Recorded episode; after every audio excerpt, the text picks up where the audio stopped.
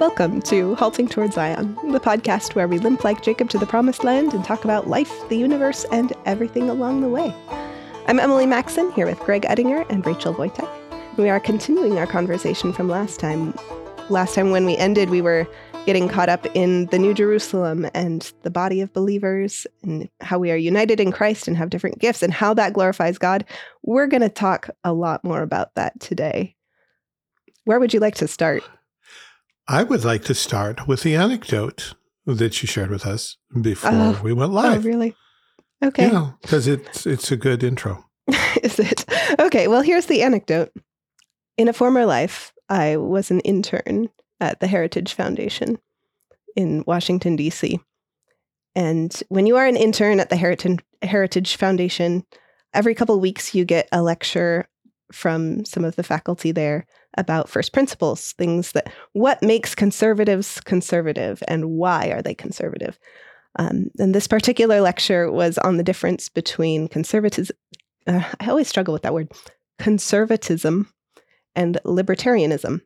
Um, the speaker posited that the difference between these two systems is a view of continuity, where conservatives see a continuity between a nation's identity in the present and a nation's identity in the future. And of course, that connects to the past, and that's why conservatives value history. Uh, whereas in this framework, the libertarians would not see a continuity. They'd say, Your decisions are your decisions. You're not bound by what your parents did, and so your children are not bound by what you did. Um, and in discussing this difference, the speaker um, decided to draw on Genesis 1 and asked, Why did God have to tell Adam and Eve to have children? And I thought about this and I raised my hand and I said, Well, is it because God is infinite and therefore his image is inexhaustible? And so multiplication of God's infinite, glorious image is pleasant to him and good and glorifying and a wonderful thing? And the speaker said, No. and I was like, okay, where are you going with this? and he said, clearly God had to tell Adam and Eve to have children because if he hadn't told them, they would have decided that their life was too good and they didn't need to have children. You know, they were in paradise.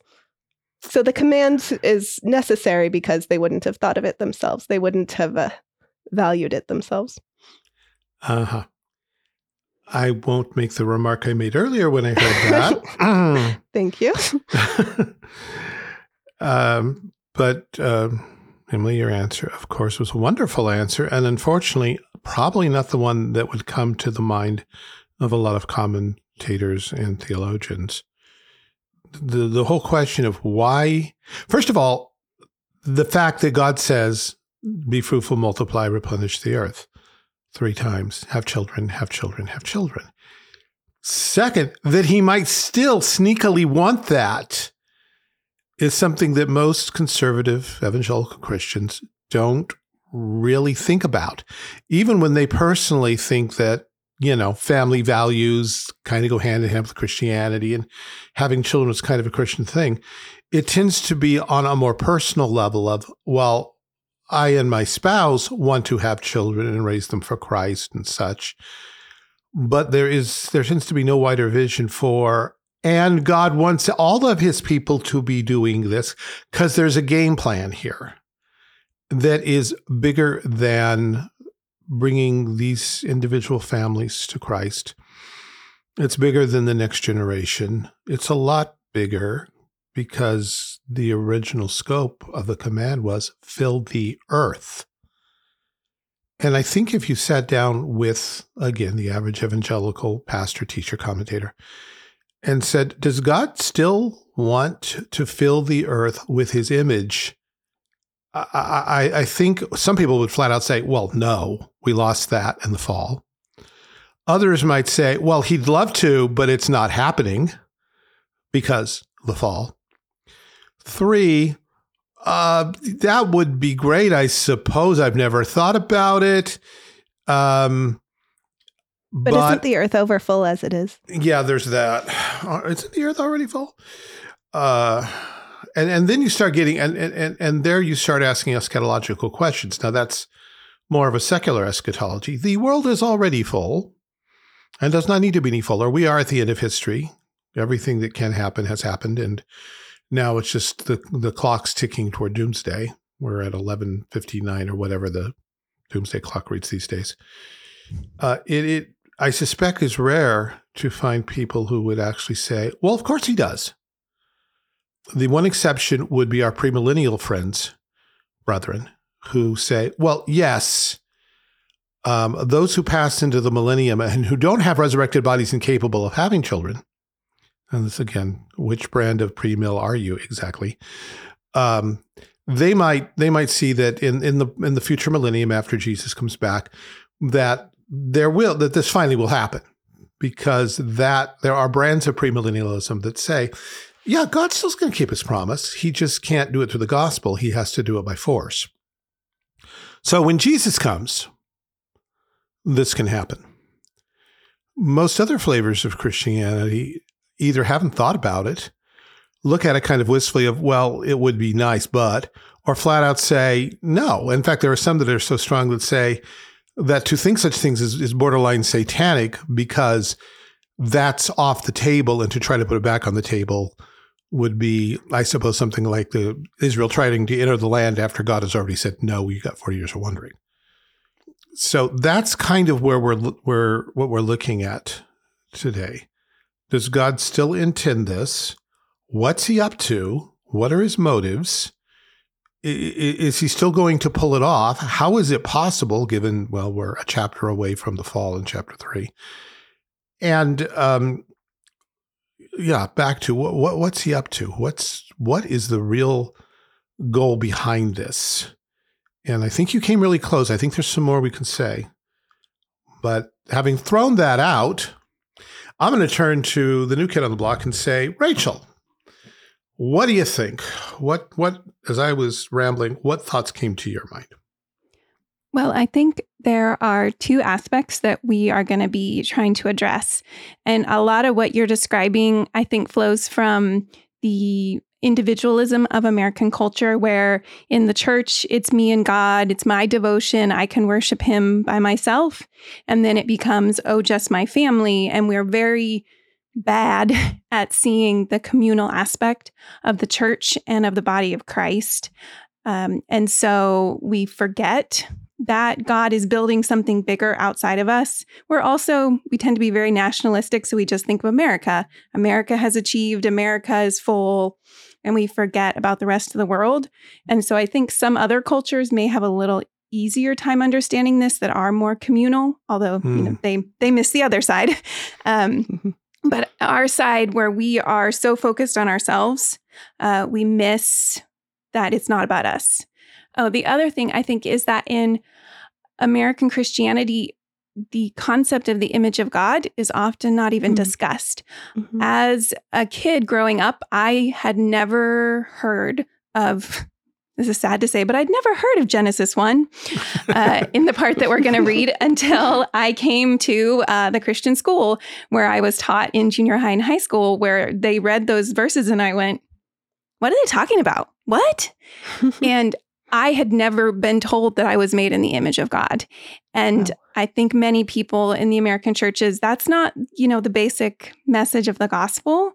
And so mm-hmm. we it's in the Old Testament. So we kind of toss it to the side. But in the process, we've lost the value of the human being and of children, particularly, which I think has done a lot to erode our ability to counter um, a lot of the falsehood in our culture that tries to find value somewhere else because we don't even know where we can find the answer for that.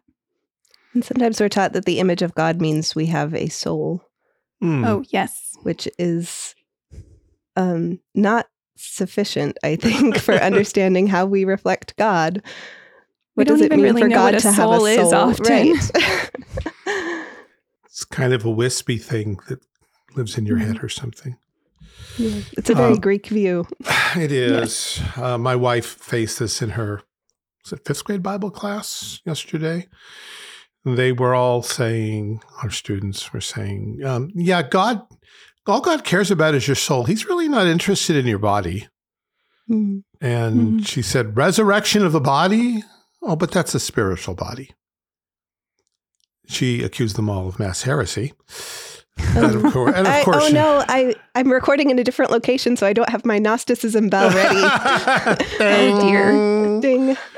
But yeah, that of course is what we're talking about. And I mentioned that to my class this day, and they all, yeah, they all chimed in Gnosticism because that's what it is. This contempt of, of the physical creation and the belief that the spiritual dimension is somehow by nature holier, uh, better, closer to God. Because God's spirit and we have spirit, so that's where it all meets, right? And if we bear the image of God, if we're going to talk about that, it's that's talking about our soul, right? That's something spiritual. Um, and, and and doesn't have anything to do with our bodies. So even if you want to talk image of God, we're still talking about internal spiritual matters. We're not the, the body just kind of gets drug along because well, for now we have it. But salvation, that means there we go again, dying and going to be with Jesus. No, Nothing it before doesn't. that. Nothing before that. Nothing matters. before. Nothing. and we're not really going to do anything after. No, it's just that that where we as souls stand in the presence of God, and that's salvation. And, and, and it's no wonder that so many young men find eternity, the prospect of eternity, incredibly boring because they're just going to sit there and hum, apparently.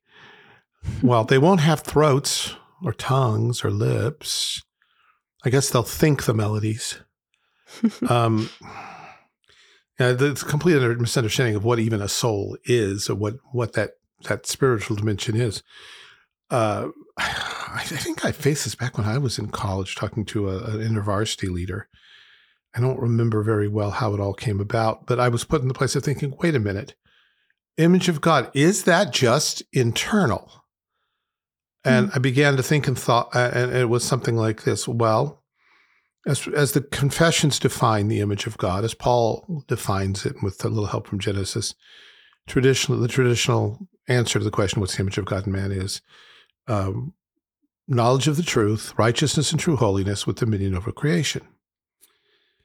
Uh, so, knowledge.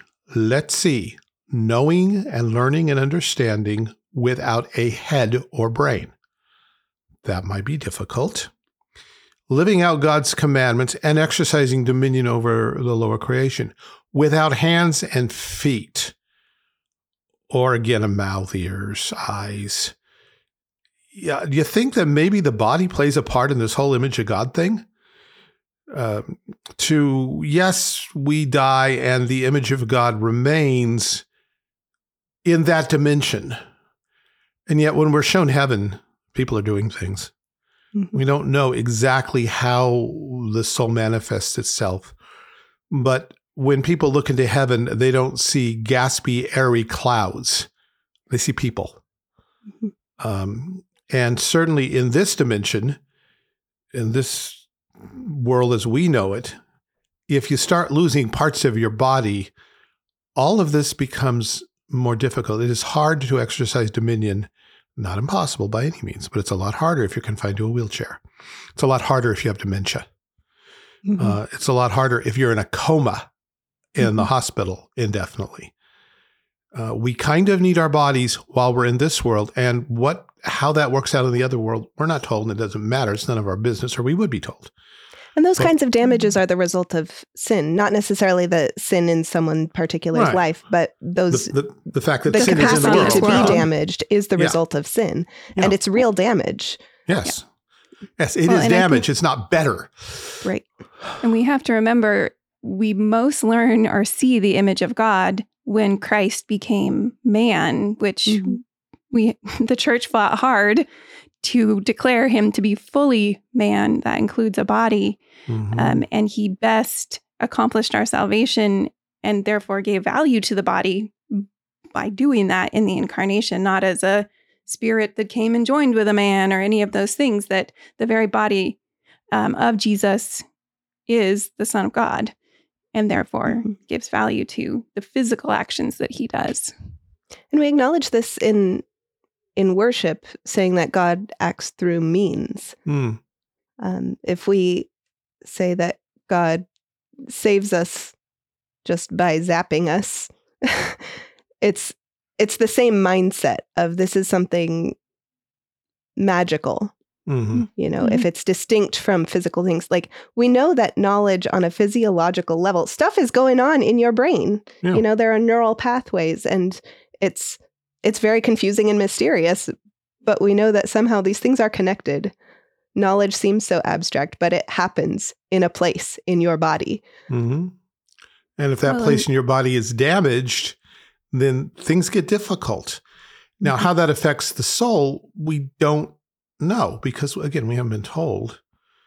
Presumably, the soul, the inner person keeps functioning somehow. And we, we often look, say, at someone with dementia and saying, oh, well, poor, poor woman. But somewhere in there, I know the real person's there.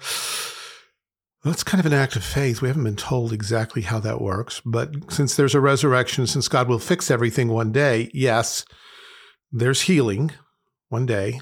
What it means now is hard to say sometimes. But we're, we're, we're kind of going off into the here, here are the problems. Let's kind of pull it back toward. So, back to my first question. Um, we're, we're seeing what God was not doing. God is not a Gnostic. God did not invent the body as a stopgap measure uh, because he had something better in mind. God was not surprised or tricked by the fall and thought, well, wow, I had this great plan and now it's all screwed up. Well, I guess Satan got me on that one, but let's try something completely different now. Um, when God made man in his image and said, be fruitful and, well, let me read the passage. Rachel said we're Yeah. going to read it, so I probably should. And God said, this is Genesis 1:26, and God said, "Let us make man in our image, after our likeness, and let them have dominion over the fish of the sea, and over the fowl of the air, and over the cattle, and over all the earth, and over every creeping thing that creepeth upon the earth." So God created man in his own image. In the image of God created he him, male and female created he them, and God blessed them.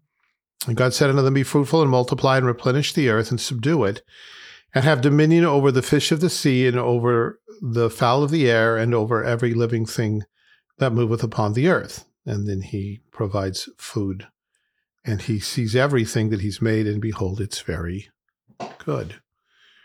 So, as you've both been saying, from the beginning, this idea of man as God's image is wrapped up with God saying, and make more of you. This is not enough. Uh, and since this God said that He blesses them in this, it, it's hard to understand how anybody who understands the Bible would look at this and say, "Well, this was having children was simply a cross they were going to have to bear. They wouldn't have done it without God's commandment.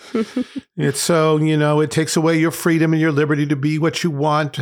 Isn't the world nice? Just uh, has this guy been married? And if he has, has have his children heard this lecture?" I don't think so. or- I don't or- think he's married. yeah, I can understand why. Um, I think, uh, yeah, he. Well, moving on. Uh, God, as you say, wants to fill the world full of His image. I want to add something that maybe was implicit in what you said, but I'd like to make it a little more explicit.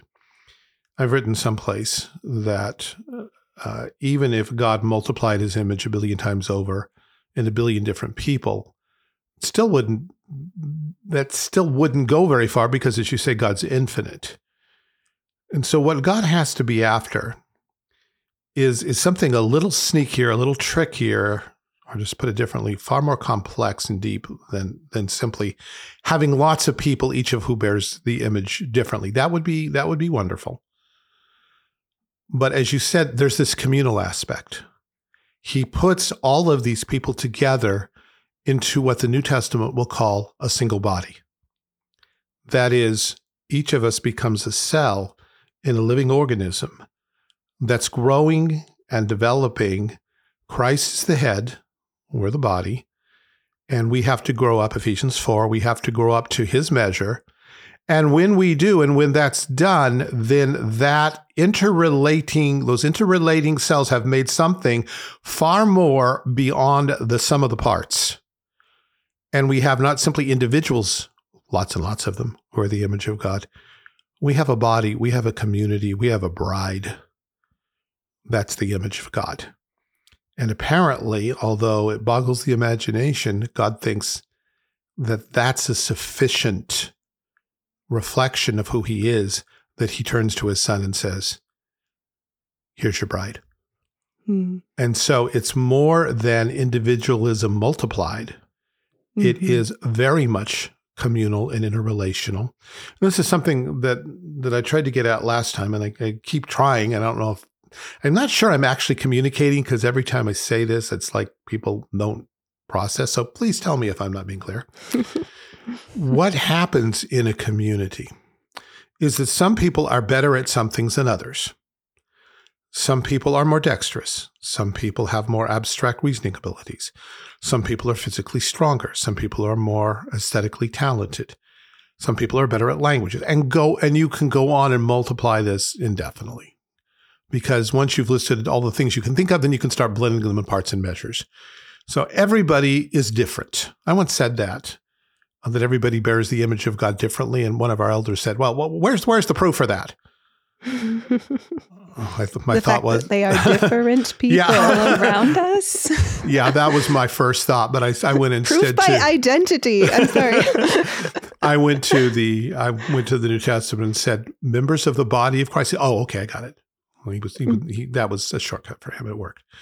Mm-hmm. But if we're if we're going to go with the, the classic definition, well, do we all know God the same way and to the same extent? Do we all know His world the same way and to the same extent? Do we all know each other the same way to the same extent? Do we all keep His commandments in the same? Have we all matured in obedience to His law in the same way and to the same extent?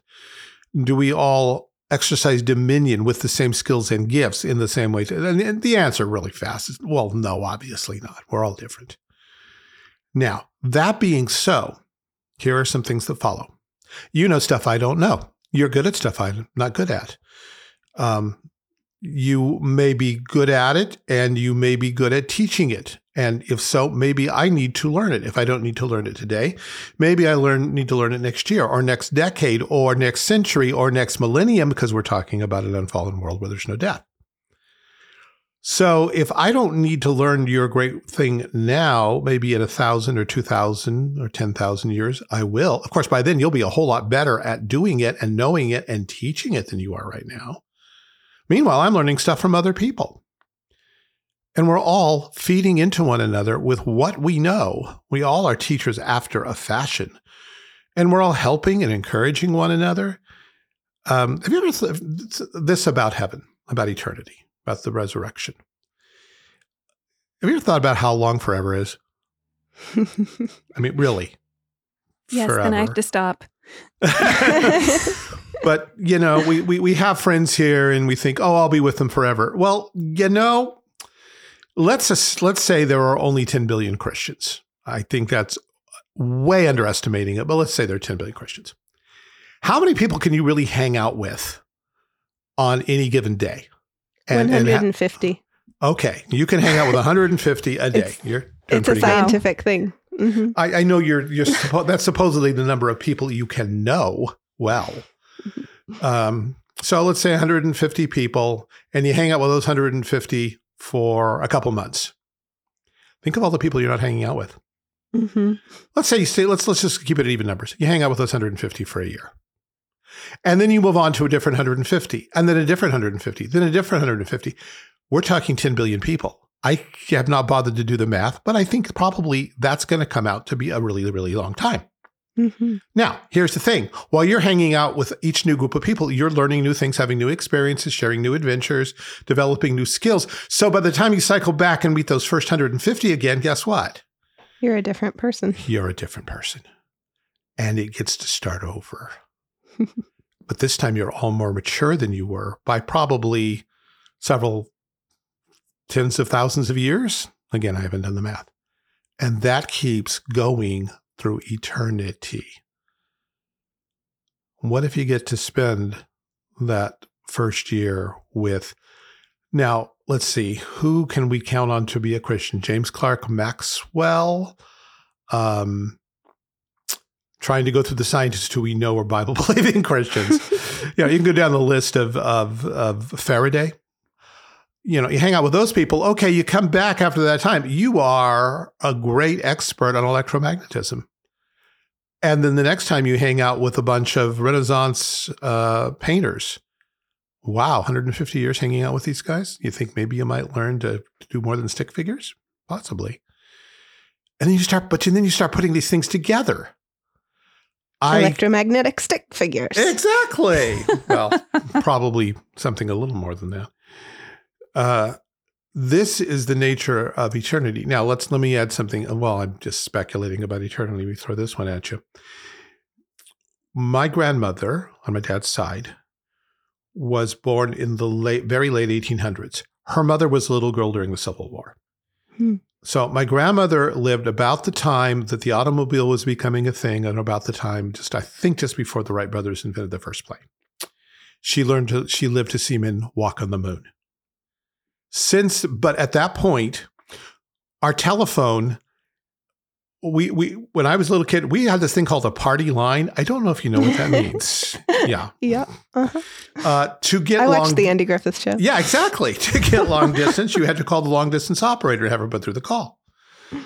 Um, even when I was married, uh, we still my wife couldn't call her sister who lived in in South South Carolina because the rates were too expensive. She had to mm. limit herself to calling once a week because we couldn't afford any more than that. Now you pick up any phone and you hold the some knowledge of the world, probably at a very shallow level.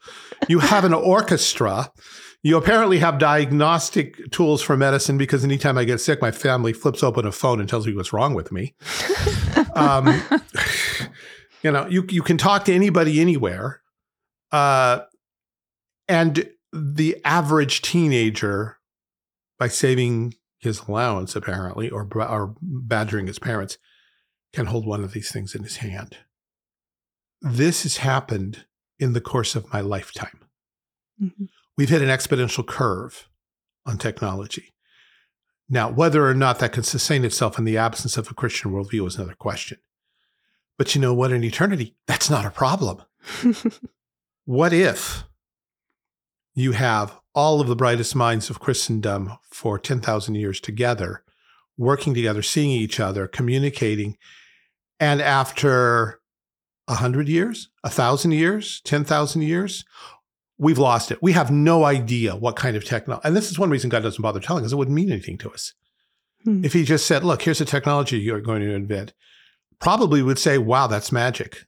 Because I mean, younger or older generations, if they could come forward and see what we're doing, what would they call it? Magic. It's magic. They, they, they have no reference point. This is what happens when you put a community of people together who work together peacefully, joyfully, honestly, in love, each preferring one over the other, each learning from one another, each humbling himself. They not only grow morally and ethically, and even in a fallen world, that's a thing, uh, Jesus, in his humanity, though he were son, yet learned he obedience by the things he suffered. In an unfallen world, there's no pain, there's no death, but there is testing. Uh, I can run faster than you can run. Let's see. No pride or rivalry, just fun. Uh, look at that mountain. It's a that's not a mountain, that's a sheer cliff. Let's climb it. Um, okay, because. If we slip, what's going to happen? The angels catch us. You know, it's still that's still kind of hard. Yeah. Here's a calculus problem. It's only you know a fourth differential. Uh, yeah, let's work on that. Right. Um, I know. Let's build a starship and let's see if we can do it within 40 years. Okay, that's a challenge. And at each point, you trust God, you ask for wisdom, and you ask for help from other Christians because that's all that's in the world. And you die to self. You push on to trust God more, to obey Him more fully, more deeply. There's a greater growth in righteousness. The image of God grows, and that includes both dominion, knowledge, or all three dominion, righteousness, and holiness and knowledge. And this goes exponentially into eternity. That's what was set before Adam and Eve. And I think in our gray dreary world, Christians are not ready for that vision. takes too long to explain it for one thing. This is the longest I've ever taken trying to communicate what I'm kind of seeing. Feel free to tell me that I still didn't do a very good job. Um, but I think uh, this is this kind of resonates on the level that we're seeing a revival of hands-on Hmm. hobbies. Know, People people have realized that they don't know how to make bread, so they're going out and learning to make bread. Mhm. They've realized that making your own clothes is amazingly satisfying, that they feel better after going out and picking flowers, putting their toes in the grass. Real life, the things that make up a real embodied life. mhm. Um, And we've you noticed probably that they're ha- incredibly important for being whole people. and you probably had to call Grandma or Aunt Sally to get some advice on how to bake the bread. Well, or you Or- pick up your oracle of all knowledge. the hold in your Oracle of all knowledge, which was posted by somebody's Aunt Sally someplace or Yeah. someplace, someplace they learned. Because yeah, the technology speeds up the communication and, and makes it possible to learn things from people on the other side of the world who are dead now. But they pass it on to their kids and their kids remember and their kids put it up on the internet. And now you can learn from them through this incredible technology that can keep getting better if we don't rebel against God and bring it all down in a crash, which is always a possibility. Because the idea of this hope is not the same thing as saying, oh, and this is guaranteed, evolutionarily certain, uh, social gospel, straight earth to heaven, no problem, nothing could stop us now. Oh. Was that Jefferson Starship I hear? a lot of things could stop us now, mostly our own sin and unbelief. Um, and and so in the beginning, as long as Adam and Eve were faithful, this this is what was before them. Uh, the New Testament calls it a New Jerusalem. We can call it simply at this point Jerusalem, Zion, the kingdom of God, whatever you will, uh, God's kingdom on earth.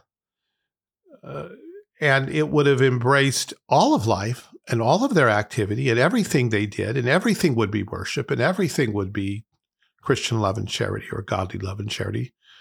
But there was this tree in the way. Actually, mm. there was man's potential sin in the way. In order for this to work, there is one thing that is absolutely essential, and that is that man must learn to live by every word of God simply because it is the word of God. The moment man thinks, got this covered, I can figure this out, thanks God, don't need you now, I got this going, the whole thing comes crashing down, which, of course, is what happened. And then that brings us beyond to so, when man fell into sin, did God abort the plan? Did God say, in effect, it's a great idea.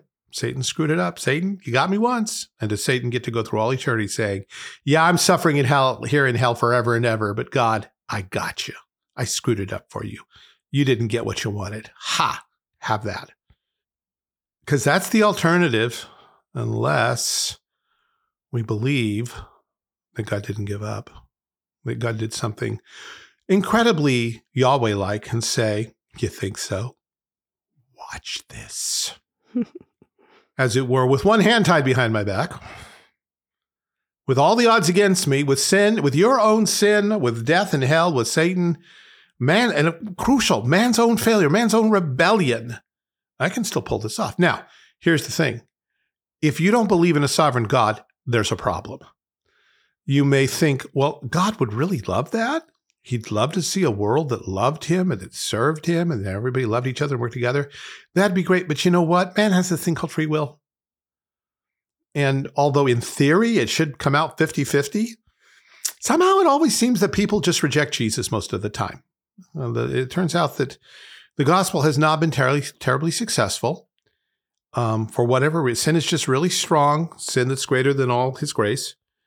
And um, yeah, that that's that's a nice vision, but it can't happen because sin is simply too strong, too powerful. And uh, Either that or or the fault lies in our technique. We haven't perfected the technique of evangelism in order to persuade enough people to Yeah. believe in Jesus, which makes it our fault, which makes us again sinning and worthy of damnation. Well, and it it leaves open for for us a, a couple things. One, we are now bound to find that right approach.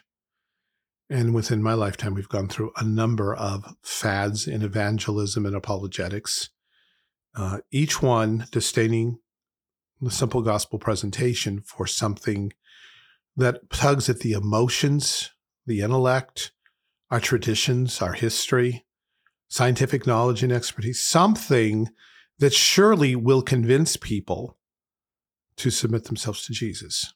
If we're looking for the perfect thing, anything less is unacceptable, Mm-hmm. which We is why it leads to despair. And if you're not on board with this, you're part of the problem. Mhm. You need, you need, and, and here's a wonderful attempt for more guilt dumped on Christians who really would like to see people saved. And they, here's an example older couple in our church, a number of years ago now, we're visiting them and they said, you know, we really, we'd, we'd like to be more evangelistic and, and try to spread, share the gospel with Christ, but we're just afraid we're going to sound like Arminians. So we don't say much. Mm, Hmm. that's so sad. Yes, isn't it? And these these were not stupid people. Um, I I I I, I don't know what went wrong there. We told them didn't sound like Arminians. Say something. You did, don't. That's that's a dumb worry. Just tell them Yeah. the, tell them what you know. Actually, I have a little rabbit hole Yeah. from here, if we can take it. Um, I wanted to ask your opinion on this children's book because, well, I'll get to it. You'll see why I wanted to ask about it. Uh, it's it's a fine book. It's called A Tale of Two Kings. Um, it's a gospel presentation that tells the story of the fall and redemption. Um, and so I I enjoy reading it to Gretchen. Um, but there's always something to nitpick, right? Uh, Mhm. Because there's only one perfect book. Right. Right. So this is talking about how um, the effects of God's salvation, Jesus' resurrection. It says through Adam's one act of disobedience, we were all made into sinners. Through Jesus' obedience on the cross, everyone who trusts in him will be made righteous. In Adam, we all died. In Jesus, we are made alive. True. I have, I have zero theological problems with these statements. right? But I notice every time that in this paraphrase of Romans, know. they have left out the word all. In Oh. Adam, all die. Right. So in Christ, all are made alive. right. and Paul wasn't afraid to say that. Yes. But These authors are. And that bothers me. well, you don't want to sound Arminian. Exactly. And I, I think that's a problem. That's a failure to trust scripture. Mm, Um, I, you know, I can appreciate wanting to be precise and correct.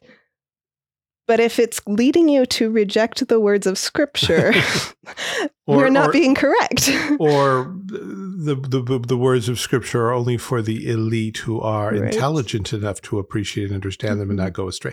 That I'm not accusing these people of that, but you No, know there are people I who do that, and that's that's a scary road. Yeah. Um, Um, And there's a lot of temptation not to speak because you won't say it right. oh yeah, um, that's so common, but, or I have to be able to explain it well enough, or you have to understand this well enough before you can be called a Christian or become a member of a church. That we have created these false standards um, that then c- cause us to shrink into the background and we don't speak um, because of the fear that we've put on ourselves um, instead of saying the work is the lord's and he uses my poor meager sad little gifts we say i must make perfect gifts um, and then we make it about ourselves and not about christ Mhm.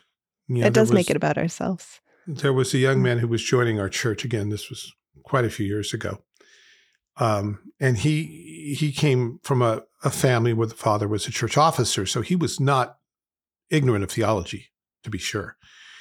But we uh, we the elders were asking him, so how would you present the gospel to somebody if you only had a minute or two?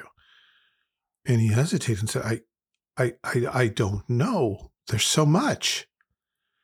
And I could see his mind clicking through Christian worldview, systematic theology, you know, everything, because he he was well taught. And I think there was in his mind that temptation of, well, you've got to say all this. And our the man who was one of the older el- elders at the time and I both looked at each other, looked at him, and said, "How about believe on the Lord Jesus?" We asked him, "What, what did what did Paul say?" So I don't remember. Believe on the Lord Jesus Christ, and thou shalt be saved in thy house. How about that one? Oh, that is So- the gospel. yeah, it's it's Yeah. simple and straightforward. My wife credits her conversion to the verse, "If thou shalt confess with thy mouth the Lord Jesus and believe in thine heart that God has raised him from the dead, thou shalt be saved." It it, it can be that simple. Mhm. It may not be, and you may have to go back, and you may have to bring help next time. yeah. Um, here's somebody, but you know, I, I I have encountered something I don't appreciate. Um, when one of my younger friends or students comes and says, "This guy has a question, we'd like you to answer it." Like, why? I'm sure you would do fine. Yeah, but I.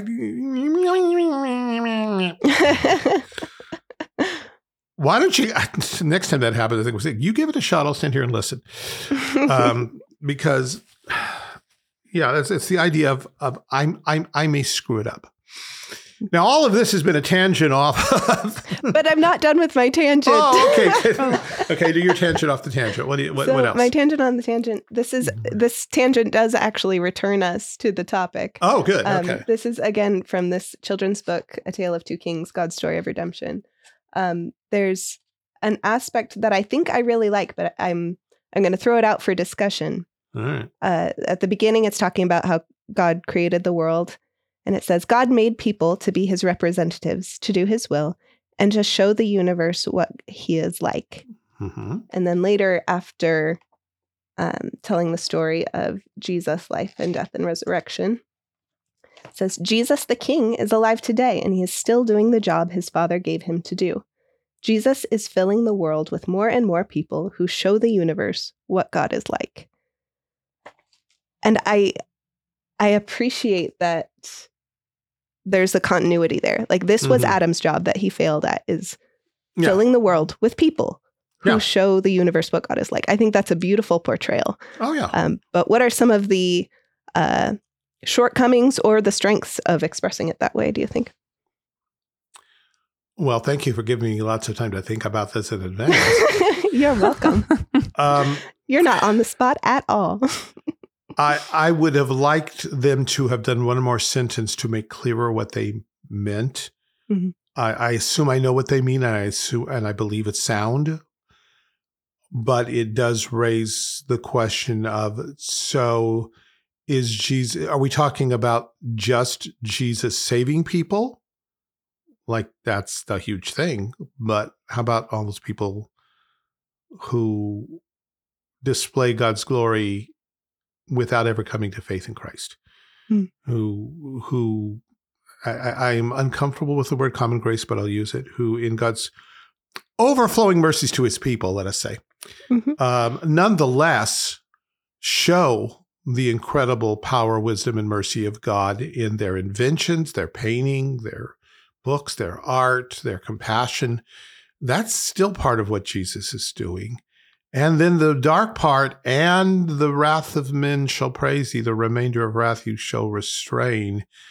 Even in hell, there is a sense in which God, Jesus, is still glorifying himself in those who, to some degree, positively, intentionally showed the goodness of God, and yet in the end turned from that, rebelled against it, and are suffering the consequences for all eternity. Now, this is a children's book, so you may not want to go there, and that would be a, there'd be a valid reason for not. But it, it, it, I just would want to close the door against any hints, on the one hand, of universalism, or on the other, of thinking that Jesus' kingdom is just saving people, and the only people who contribute to glorifying God in this world are Christians, born again Christians, because that path would lead to um, well, was Shakespeare really born again? I mean, some of his jokes in his language, I don't know. Um, it's a it's a monasticism, a retreating from the yeah. world, and it closes you off from a lot of God's glory. Yeah, it does, and so that that would be a concern. I don't believe, from what you've described, that that's where they intend to go. Mm-mm. But you asked me to be picky, so there we go. Yeah. That's that's yeah, we're being over overly picky. I I will read this t- to my child with zero qualms. yeah. But And I think I'm- it's important to say that it is getting at something we may often miss that a lot of bearing the image of God is the fact that we're reflecting the character of God to other Mhm. people. And often we get skewed in our beliefs or in the way that we live because we focus too much on the commandments as rules rather than as reflections of who God is, that we then Mm-hmm. live best by following those things because we're made in his image. So I think that is a good aspect of it's not just we're telling people about Jesus so they can be saved in that more generic sense, but it's we're showing people who are who our God is because we should know more than other people do. And I think, given our time constraints, that's maybe a good place to stop, and we could pick it up here next time. Sounds great. Yeah, let's close out with some recommendations. I'm going to recommend this children's book since we've already talked about it. It's called A Tale of Two Kings God's Story of Redemption by Gloria Furman. It's lovely. I cried the first time I read it. Aw. Oh, I don't know the Nice. authoress, so yeah, that's Yeah. that sounds like a wonderful recommendation. From Harvest House Publishers. Hmm. I don't think I have anything else from them, but yeah. And oh, if if you um if any listeners are concerned, there are um artistic Nope. portray- Oh, I like, are portrayals of no, Jesus, hands. but there there's like always light over his face, um, or it shows him face down praying in the Garden of Gethsemane. So it's uh, Presbyterian friendly. or at least Presbyterian light friendly. Yeah. okay. Rachel, do you have anything? Off Uh, well, I was thinking of the book that I recently got my husband David to read, uh, which is Robinson Crusoe. And the Oh, reason I yes, was thinking of that is because uh, he and I were talking about it today as he's been reading through it, and he got past the point where um, Robinson Crusoe is converted, and how that changes his approach to everything, and also the Mm. way that he sees his entire life and Yeah. sees that everything he went through was preparing him to live on that island. Um, and so it's a great example of working out the image of God. And yet we also see in the story that it only goes so far until he needs somebody else or somebody else comes. But his immediate response is to share everything with that person, not to keep it to himself, uh, to teach Friday, and then to work together to get off the island. Um, so as we, as David and I were talking about it, it was kind of making me think of some of these things. That's a small microcosm of what we would see throughout the world, or we would hope to see. That's so So cool. that's- I've never read Robinson Crusoe. Oh, you, It's you mu- it's it's difficult at first. Uh, it can be to get into it, I think, uh, but once you get him to the island, it's it's fascinating. He's his ingenuity is amazing, and his story of his conversion, where he's he realizes he can't do everything by himself, even though he's living by himself on an island, and it becomes the Lord and his Bible um, as his connection to the Lord that, in a sense, becomes his community. So And he's grown up in the Church of England, so his language is is theological. It's Yes. not American evangelical. It's Yeah. it's you know, through the mercies of the new covenant uh, and the shed blood of Christ, you know that kind of thing, rather than yeah, just Jesus and me. I asked him to help me, and he did, which is you know not bad, but he, Mm-hmm. this is much richer. But you must, must, must get an unabridged copy. Yes. Yes. And not every abridged copy will tell you it's abridged Mm. because it's way out of copyright and the publishers don't feel they have to tell you anything. Hmm. So you Yeah, should the abridged prob- version normally cuts out his conversion, which Yeah. rips the heart out of the whole yeah, book. as as unnecessary because this is adventure story. Mhm. Um, I'm going to recommend now rather than next time a book by Dr. Gary North called Millennialism and Social Theory. Why? Read it and find out. there is no, there is too much. I cannot sum up. So, um, you know, we'll talk more about this in the future. Right. Sounds good. Thank you both for this conversation. It's been a pleasure. Thanks also to David, our producer, and my lawfully wedded husband. Thank you to you, our listeners. We appreciate you tuning in. You can find us on YouTube, Rumble, any of your favorite podcast catchers. If there's a place where we should be and you can't find us there, please let us know. You can email us at haltingtowardszion at gmail.com. And we hope to see you next time. Oh, big thank you also to our financial supporters. You guys are the bomb diggity. Thank you for keeping the show rolling. we appreciate you. Ask Kate. She'll, she'll tell you what. I guess. Okay. Good night, friends.